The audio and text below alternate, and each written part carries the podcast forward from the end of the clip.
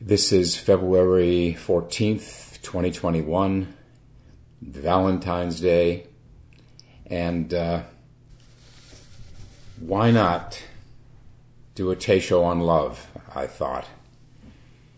Um, well, one reason would be that uh, it is such a broad, broad, vague term, this word love, and uh, it just stretches in all directions. Um, I've got uh, maybe a dozen books in my library here at the Zen Center on um, love and sex and monogamy and relationships. I mean, a lot has been said about this matter of, of love. Uh, but if you don't do it on Valentine's Day, when will you do it? Actually, I did do uh, three successive, three consecutive Teishos, some maybe 10 years ago, uh, about uh, love and so forth. Um, but nothing really since then. Um, and uh, this, because of the breadth of the topic, uh, all I can offer you this morning is just kind of a random thoughts, smattering of um, observations and references. Uh, but of course, I will I will uh, bring as I, much as I can bring in the Dharma. Uh, this isn't just going to be about relationships, but about what Dharma may, what love may mean in terms of uh, uh, practice and and the, and the teaching.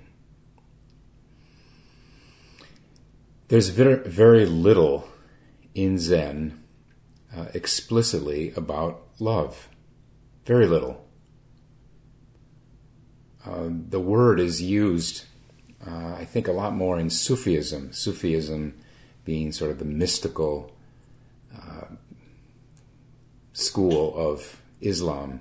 Kind of the uh, Sufism uh, is sort of the the Islamic equivalent of Zen Buddhism. Uh, Rumi, the the marvelous, the unsurpassed Rumi uh, the, the, the, the, Sufi sage uh, uses the word a lot, uh, but you don't find it in Zen, and certainly not in the old text. The obvious reason for that is that uh, historically Zen has been grounded in monasticism. It's been a practice for celibate monks and nuns. And so that whole whole uh, expanse of romantic love uh, is would not have found much of a place uh, over these last 1500 uh, years of, of Zen uh, teaching and practice. But also, Zen, the practice of Zen leads us to the foundation of love, which is oneness not two.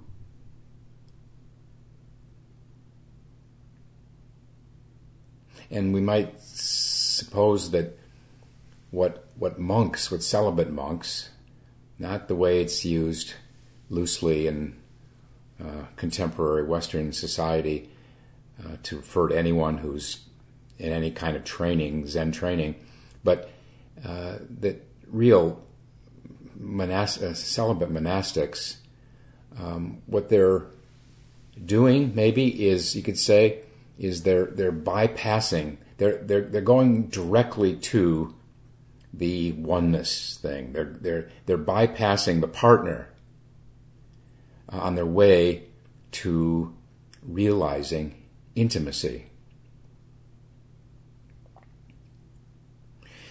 There's a uh, a story I'd like to read.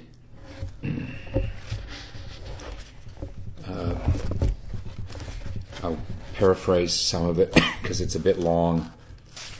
Uh, it, it, this is from this uh, wonderful collection of, of stories, edited by Jack Kornfield and Christina Feldman uh, under the title Soul Food uh, Stories to Nourish the Spirit and the Heart. Um, it was the previous title was uh, uh, Stories of the Spirit, Stories of the Heart, but now it's called Soul Food. And uh, in this one entry of these hundreds of stories, uh, it. Um, oh, I'll just read it, get it going. Uh, I am a monk myself, and this is, oh, excuse me, this is by a Christian monk, a Father Theophane. I am a monk myself, and the one question I really wanted to ask was, What is a monk?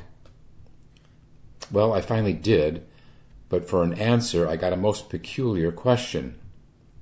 Do you mean in the daytime or at night? Well, he says when I didn't answer, he continued.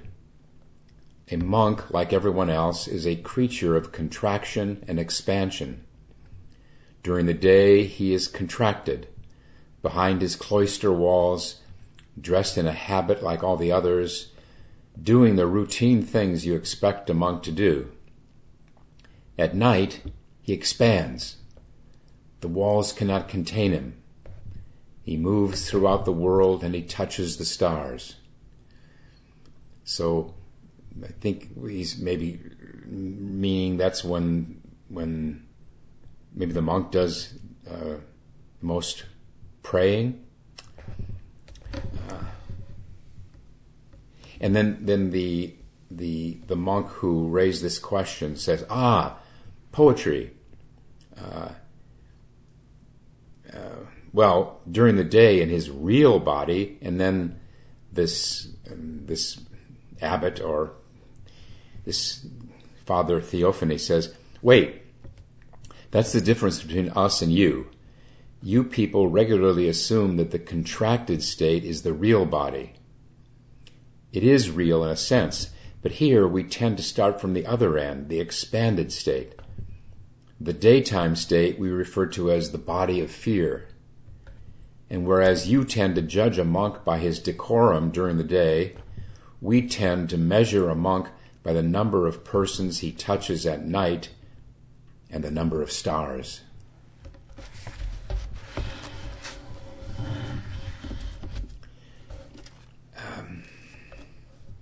This is not the conventional understanding of, of love, um, of doing, of, of, of exercising love um, without a partner. Um, but it is truly the, the fundamental way to understand love. Uh,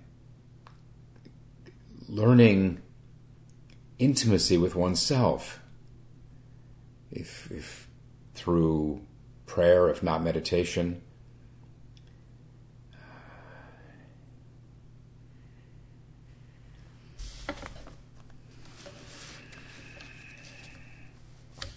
in Zen, this this understanding of not to, this is this aspiration we have to see through separation, see through division, uh, is represented by placing the hands palm to palm.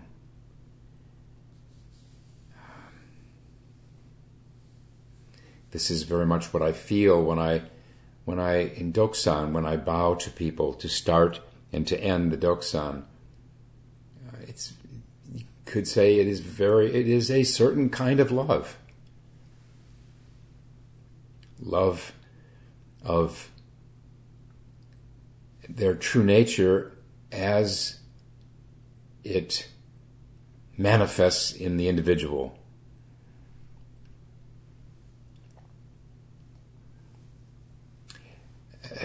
Just to run through the some of the many kinds of love that are so different. There's, of course, mother love, uh, father love. Uh, when when uh, one of one of the first of us from staff went to Japan to uh, Bukkokuji for a, a stint of, of training there, uh, the Roshi Tangen Roshi uh, wanted to give a little tutorial to the monk. He was here, from here, a monk at the time, John Sheldon, and uh, he went up, he wanted to give him a tutorial in using the stick. And um, he led him up to the altar and he picked up the stick and he turned to John and he said, Father love.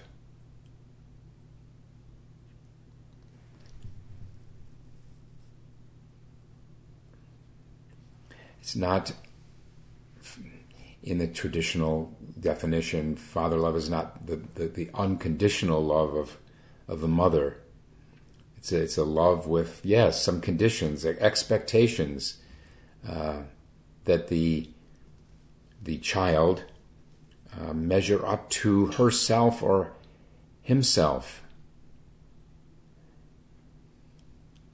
But this is the, the best way to, to understand um, the encouragement stick and, and why it's used. It's it's a a way to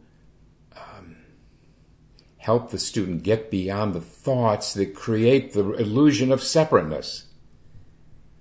It's a great, in that sense, a great instrument of love. The kyosaku, the encouragement stick. That is, uh, when it's when it's in in the hands of someone who uses it in that spirit, which is essential. In Japan, I learned while I was there, it's all too often used as punishment, even kind of a form of revenge among the monks. But uh, that has no place in real Zen practice. It's it's love. It's a mother's love, a father's love, love among siblings, such as it may be. Of course, love of one's child, one's children.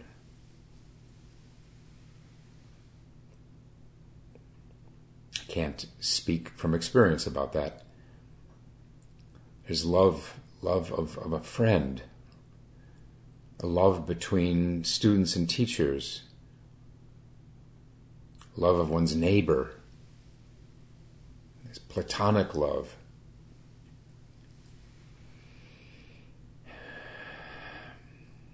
All right, again, why do we, why seldom uh, read in any of the Zen texts the word love?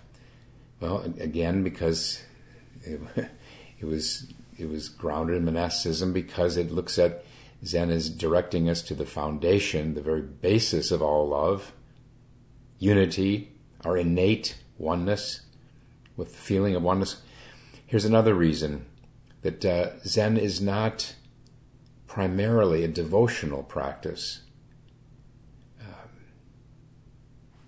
in the uh, in the Bhagavad Gita, Hindu Hindu text, there is they uh, enumerate three kinds of yoga. Yoga um, literally come, is from the same root word as yoke, uh, to to bind oneself in a positive sense. Uh, just like uh, the word religion comes from the root word religare, which means to bind. That is, we would say, uh, to bind ourselves to our true self, to our original mind. And there are three kinds, very broadly speaking, there are three kinds of yoga or spiritual work or, or spiritual direction or method. Uh, the three kinds are uh, bhakti yoga, karma yoga, and jnana yoga. Uh, bhakti means devotional, it's loving devotion toward any personal deity. And that's not really Zen so much. Karma yoga is virtuous action, virtuous deeds. Um, also, that is not the emphasis, the, the real core of Zen practice. But the third, jnana yoga, which is uh, based on wisdom, uh, the aspiration to uh, to understand oneself, true self understanding, uh, and realizing wisdom. So, another reason why love uh, is not so love per se is not spelled out in, in Zen. But here's one other reason that uh, love does not play explicitly play a part in Zen. Uh, in that Zen emphasizes, of course, the need to see through illusion. And a lot of love in the conventional sense, certainly romantic love, is illusion.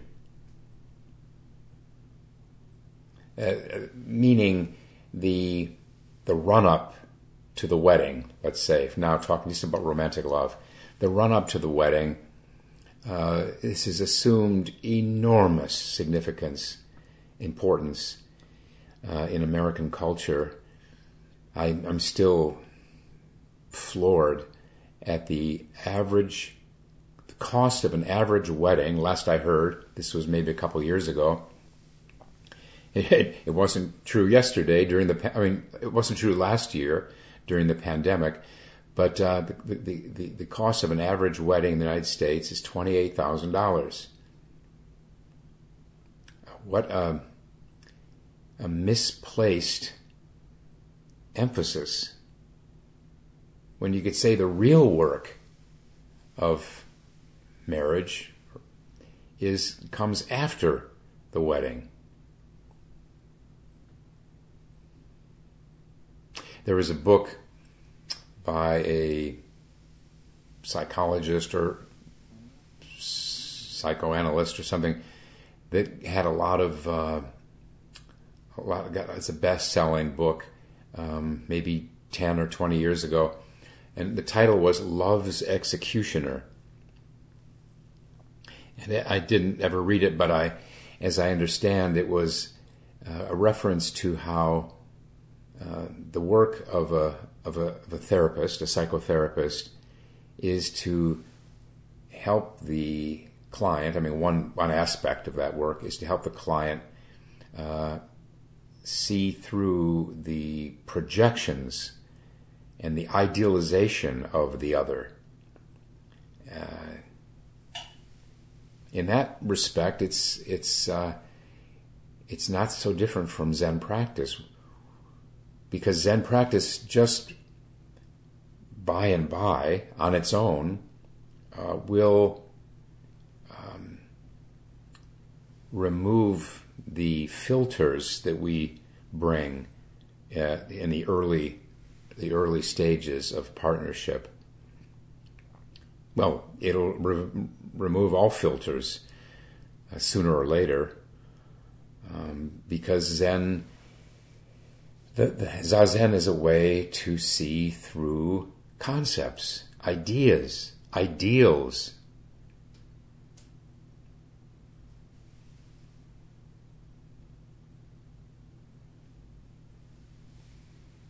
Roshi Kapleau once uh, quoted D.H. Lawrence saying, Don't poison the real with the ideal. At the time, when I heard him say that, this is my early year or two, first year or two of practice, I kind of flinched. What's wrong with the ideal? We want, we want to have our ideals after all. It's important, something to hitch our stars to. But uh, I've come to appreciate this statement of D.H. Lawrence the ideal is, is not real.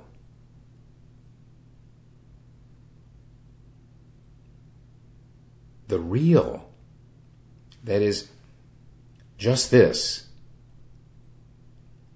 what is here, now, is so staggering, so marvelous, so wondrous. It, it doesn't need any kind of patina on it of our projections.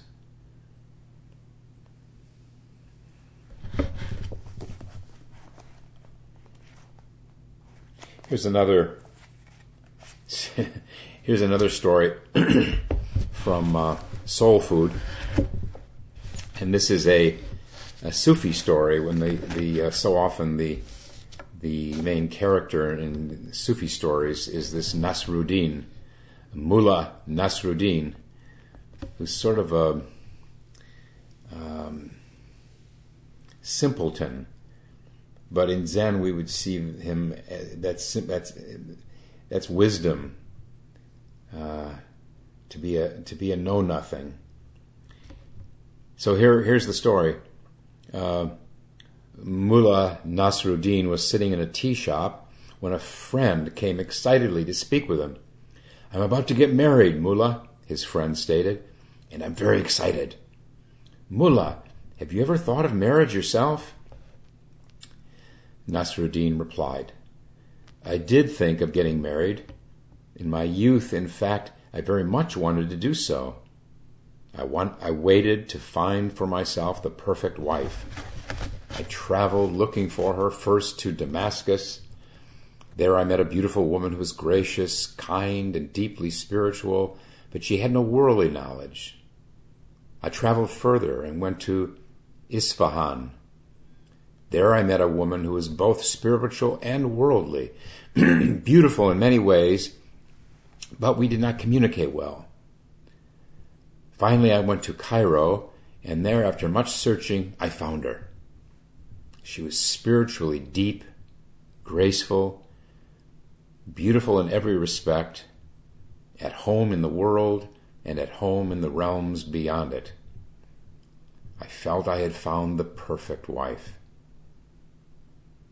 So that then the friend says, "Well, then did you did you did you marry her, Mullah?" And Nasruddin said, "Alas," he was shaking his head. She was unfortunately waiting for the perfect husband.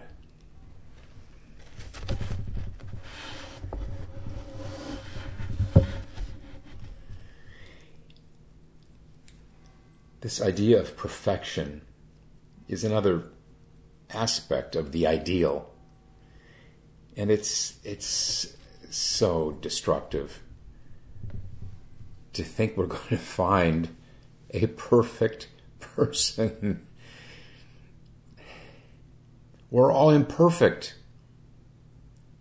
We're all we're all beset with these afflictions, with uh, the three poisons greed, ill will, and delusion. All of us, without exception.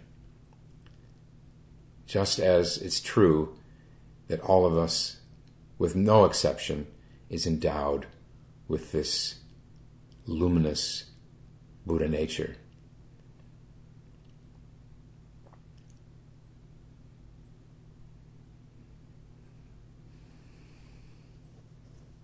there's this idea that's so widespread that, that, that true love should be above the mundane.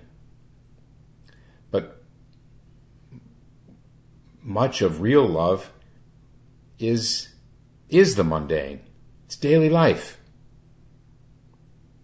This is what you find when you stick stick with a relationship long enough and you work through the the adrenaline. That's one thing that I brought up in a in those teishos ten years ago, where I about uh, love and sex and everything, is that they've they've they have found that for the first maybe a year or so of a relationship, a romantic relationship, the the dominant uh, chemical in the brain is adrenaline. But then as it goes on into successive years, then the adrenaline uh, subsides and is replaced by, I think they said endorphins, that is the, the chemical that, that brings contentment. But really, whether you're married or not, if you're living with someone, uh, it's, it's almost all about daily life. and the little things that can get on your nerves about the other person.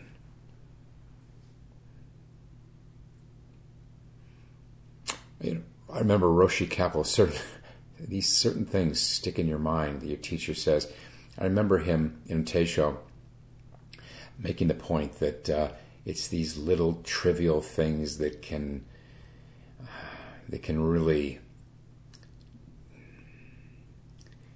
bring bring marriages to the to the brink.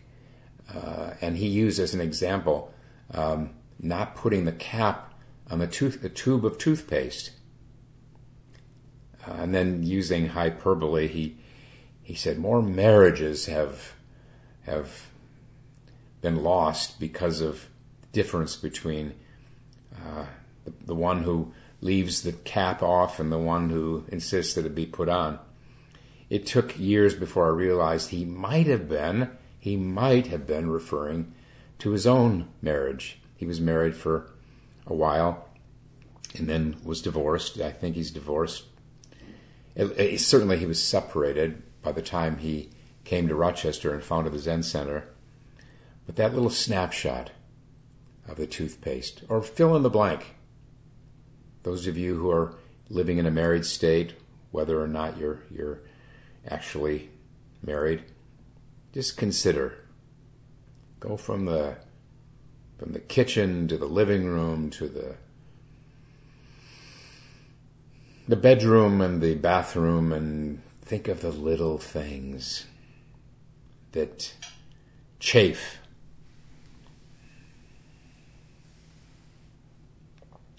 Really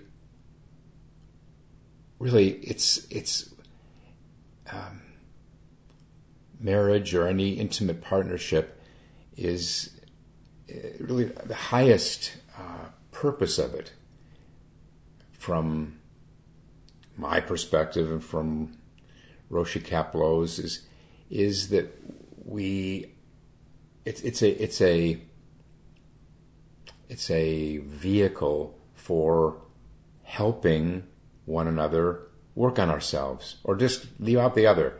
It's a vehicle for working on oneself.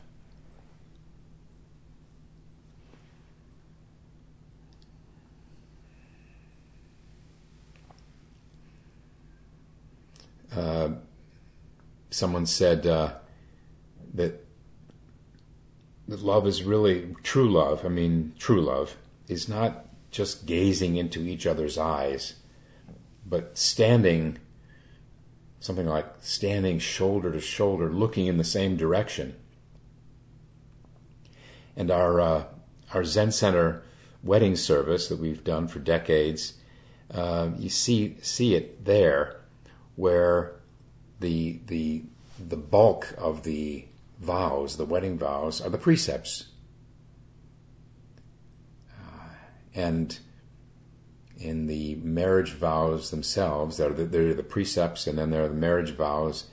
Uh, in, the, in the marriage vows, uh, we recite, uh, "I, I pledge to, to help. We pledge to help one another uh, work on ourselves." And it is a magnificent institution, marriage, for working on oneself.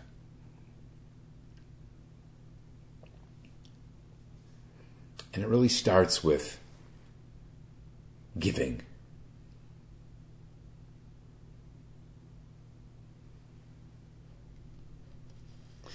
I'm speaking uh, as someone who's now this year's we'll be celebrating our 30th wedding anniversary, and uh, I see no end in sight other than death. Um, and and and to keep it simple, I, I'm convinced that all any any successful marriage or partnership, and by successful I just mean long running.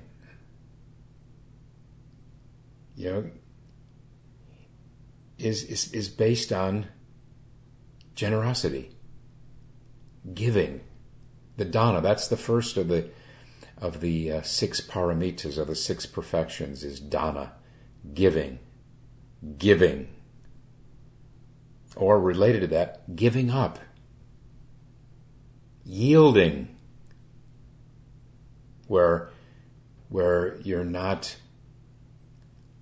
not sacrificing your integrity, letting go. This is, this is Zen practice, at the very essence of Zen practice is letting go, of course, of thoughts or any any anything clinging to the mind, letting go, giving up. Zazen is the is the has to be the very purest form of dana, of giving, in that we're we're we're giving our attention, giving our attention to the practice we're working on. Or if we're not sitting, let's say if our practice is breath practice, uh, while we're sitting, we're giving all our attention, returning our attention, giving it to the breath. And then when we're out and about doing this or that, then we're giving giving up our attention fully uh, to whatever we're doing.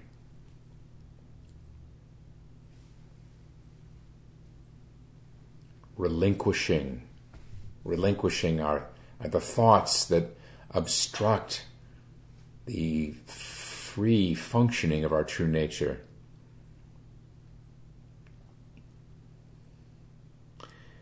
Now, of course, there's a place for um, for standing firm in what you need.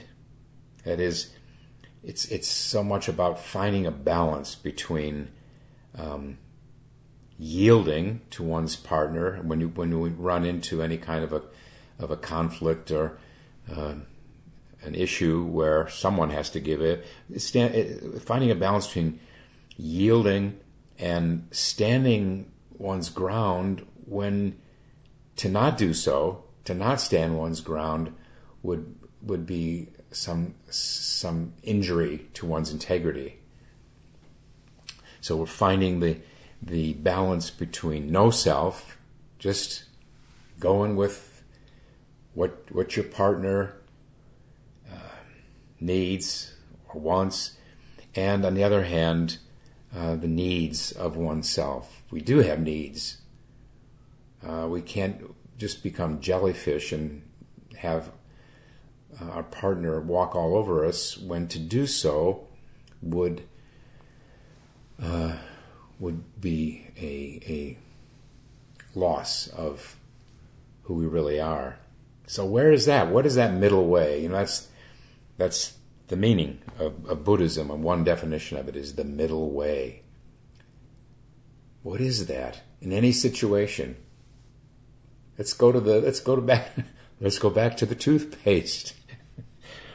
Um, your your partner doesn't know why you make so much of putting the cap on the on the toothpaste.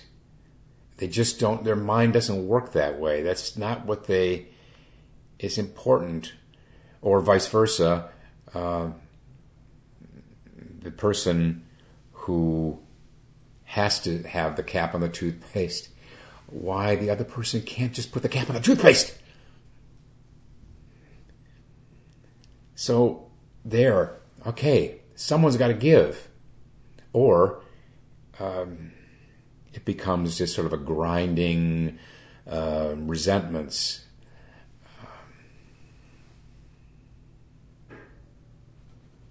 And one of my favorite um, little sayings about this this push and pull is comes down to the following what is it, what's more important to you, being right or being close? And, and, and that again puts the emphasis on yielding, giving, not having to be right. And that's where that's where practice can be so helpful again, practice. Where every time we, we're doing our practice, whether our, our legs are crossed or we're doing something else uh, with our mind free of thoughts, we are we are exercising this mind of generosity, of giving up, letting go.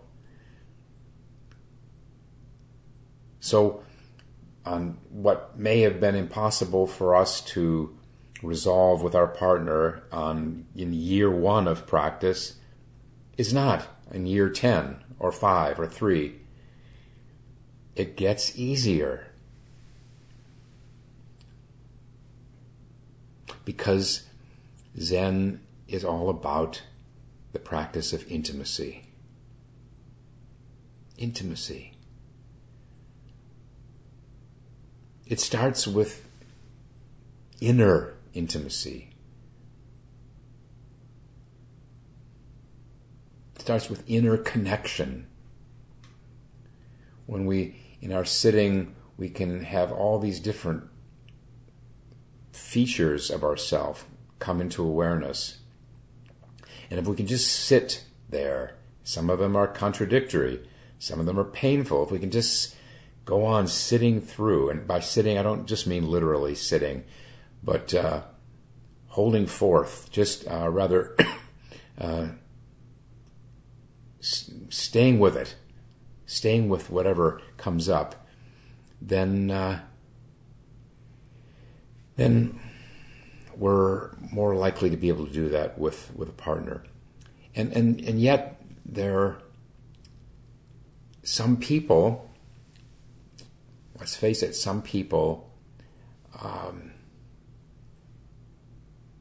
are quite possibly more likely to find connection, to, to live in a sense of connectedness or intimacy outside a partnership. Not marriage or living in a married state isn't isn't for everyone. But uh, it's something that can change. When uh, when I was younger, in my twenties, and uh, my only relationship was Mu. It really was. I had no use for um, romantic relationships. I it wasn't a, it wasn't an effort. It wasn't a, uh, matter of willpower. I just was completely devoted to Mu. Well, I don't mean to say that it was absolute or anything, but uh, but it was largely so. It was a big, big turnabout from my college years. Um, I just had to give up temporarily, as it turned out, had to give up uh, romantic relationships in order to really get to the figure out this matter of the, not figure out to resolve this matter of the self. I remember uh, uh, Roshi Kapleau in, in workshops, he would quote uh, a rabbi who was asked, uh, How do I find the right one for me? Uh, how do I find the right wife or husband for me? And uh, the rabbi uh, reportedly said, It's more important to be the right one than to find the right one.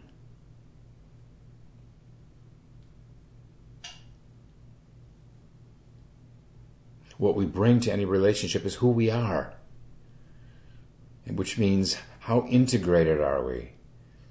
How, how patient with ourself, how forgiving with ourself are we. That's how we'll be with the other, with our husband or wife. How loving are we toward ourselves?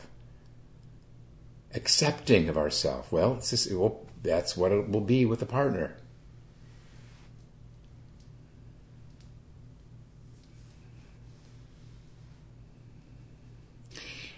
In those early years, my sister Sonia and I made a pact, half half seriously, but definitely half. It was at least half that we, neither of us would ever get married. That's how how single mindedly we felt about practice. Um, I held out for until the age of 43, and then uh, just next thing I knew, I was married, which turned out to be one of the best things that ever happened to me. But uh, back to the work of self knowledge, self intimacy. It's it's really all about attention, attention. Another, it's related to that is concentration. I have another story here.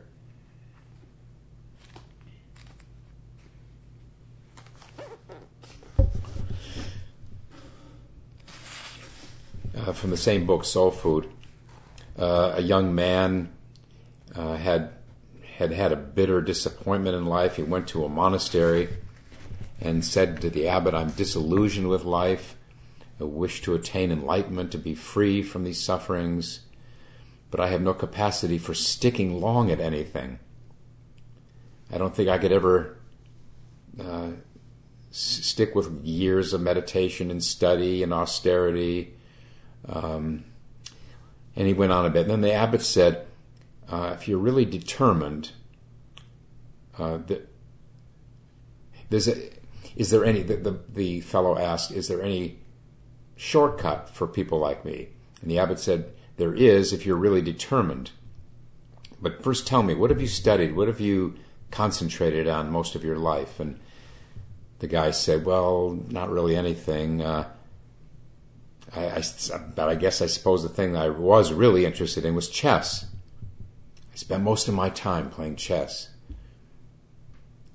The abbot thought for a moment and then said to his attendant, Call brother so and so and tell him to bring a chessboard and the chess pieces. The monk came and set up the board in front of the abbot, and then the abbot sent for a sword and showed it to the two. O monk, you, you have vowed obedience to me as your abbot, and now I require it of you. He's addressing the, the one who had already been a monk in the monastery. You will play a game of chess with this youth, and if you lose, I shall cut off your head with this sword. But I promise that you will be reborn in paradise. If you win, I shall cut off the head of this man. Chess is the only thing he has ever tried hard at. And if he loses, he deserves to lose his head also. And they looked at the abbot's face and they saw that he meant it. He would cut off the head of the loser. And he began to play and with the opening moves, the, the, the, youth who had just come to the monastery felt the sweat trickling down his heels to his heels as he played for his life. The chessboard became the whole world. He was entirely concentrated on it. At first he had somewhat the worst of it, but then the other made an inferior move and he seized his chance to launch a strong attack. Attack. As his opponent's position crumbled, that's the monk who had brought the chessboard, he looked at him uh, out of the corner of his eyes. He saw in this monk a face of intelligence and sincerity worn with years of austerity and effort. He thought of his own worthless life, and a wave of compassion came over him.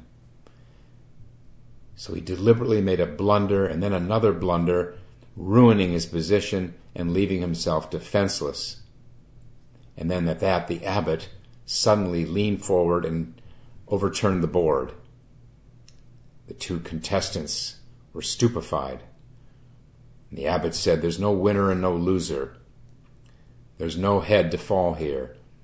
Only two things are required. And first he turned to the young man uh, um, who had come to the monastery complete concentration and compassion. Today you have learnt them both. You were completely concentrated on the game, but in, in that concentration you could feel compassion and sacrifice your life for it. So stay here a few months and let's see what we can do with your training. So, point being, it's it's through concentration our, our zazen. It's it's that bringing our full attention.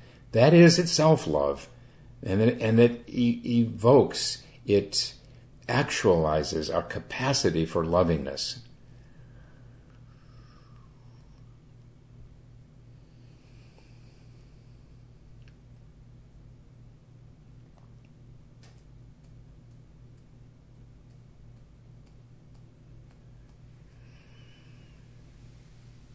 generosity, dana.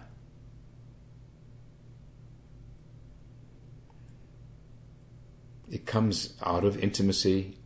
Intimacy also leads to us seeing our partner's vulnerabilities, as anyone knows who's been married for very long. We learn our, our partner's blind spots and weaknesses and insecurities as of course they learn ours. And that itself leads to forbearance, patience, living with, accepting one's partner's need to always put the cap on the toothpaste or vice versa.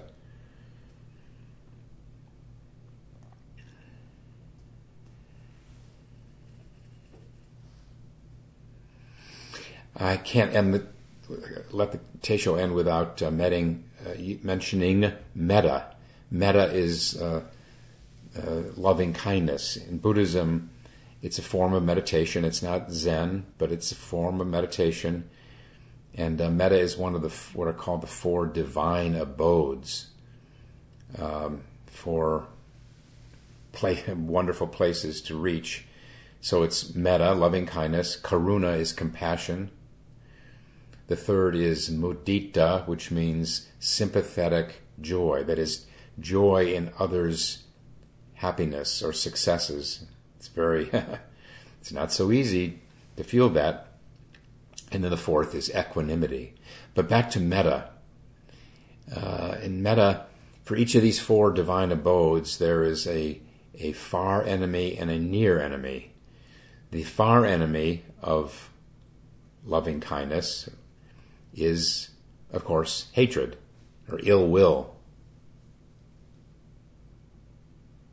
And that's what romantic love, love that's not grounded in something deeper, but is based more on excitement and intoxication, that's what romantic love can flip into is ill will, as in divorce. I don't mean just divorce, uh, but uh, a nasty divorce. And then the the near enemy of metta, loving kindness, is this is more subtle. The near enemy is more subtle than the far enemy, is attachment, greed.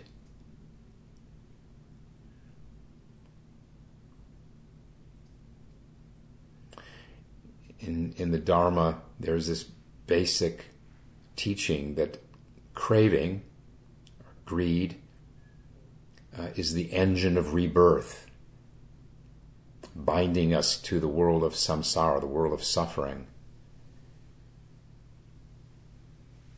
It gives uh, new meaning to the old phrase, love makes the world go round.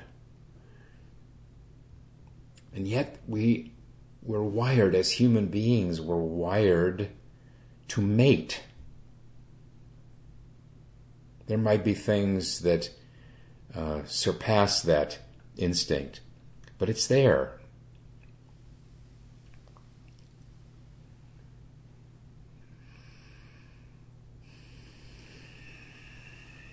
Love, just just to wrap this up, it's it's a mystery.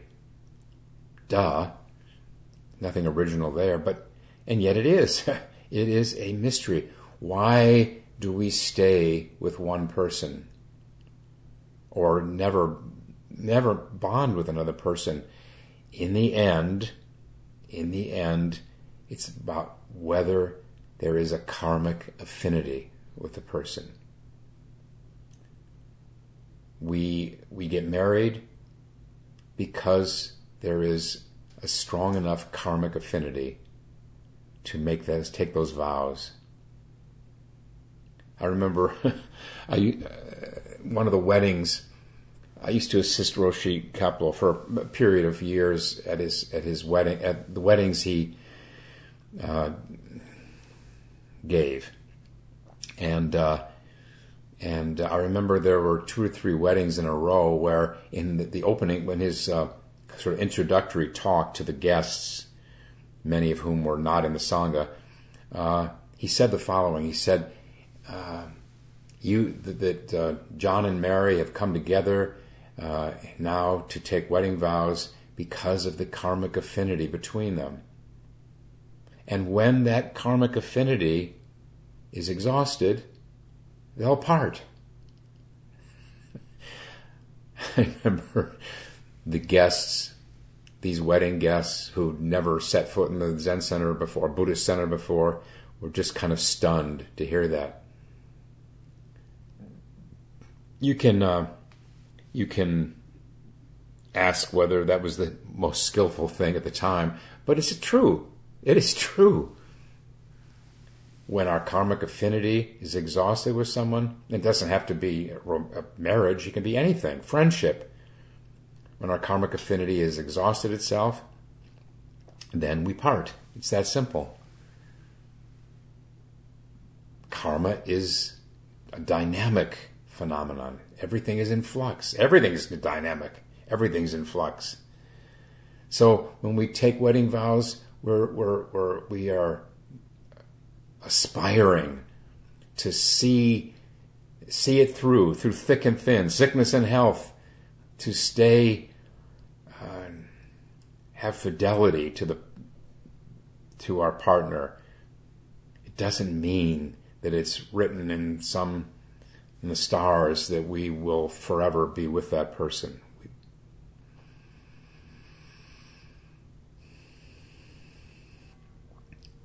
Well, our time is more than up. We'll stop now and recite the four vows.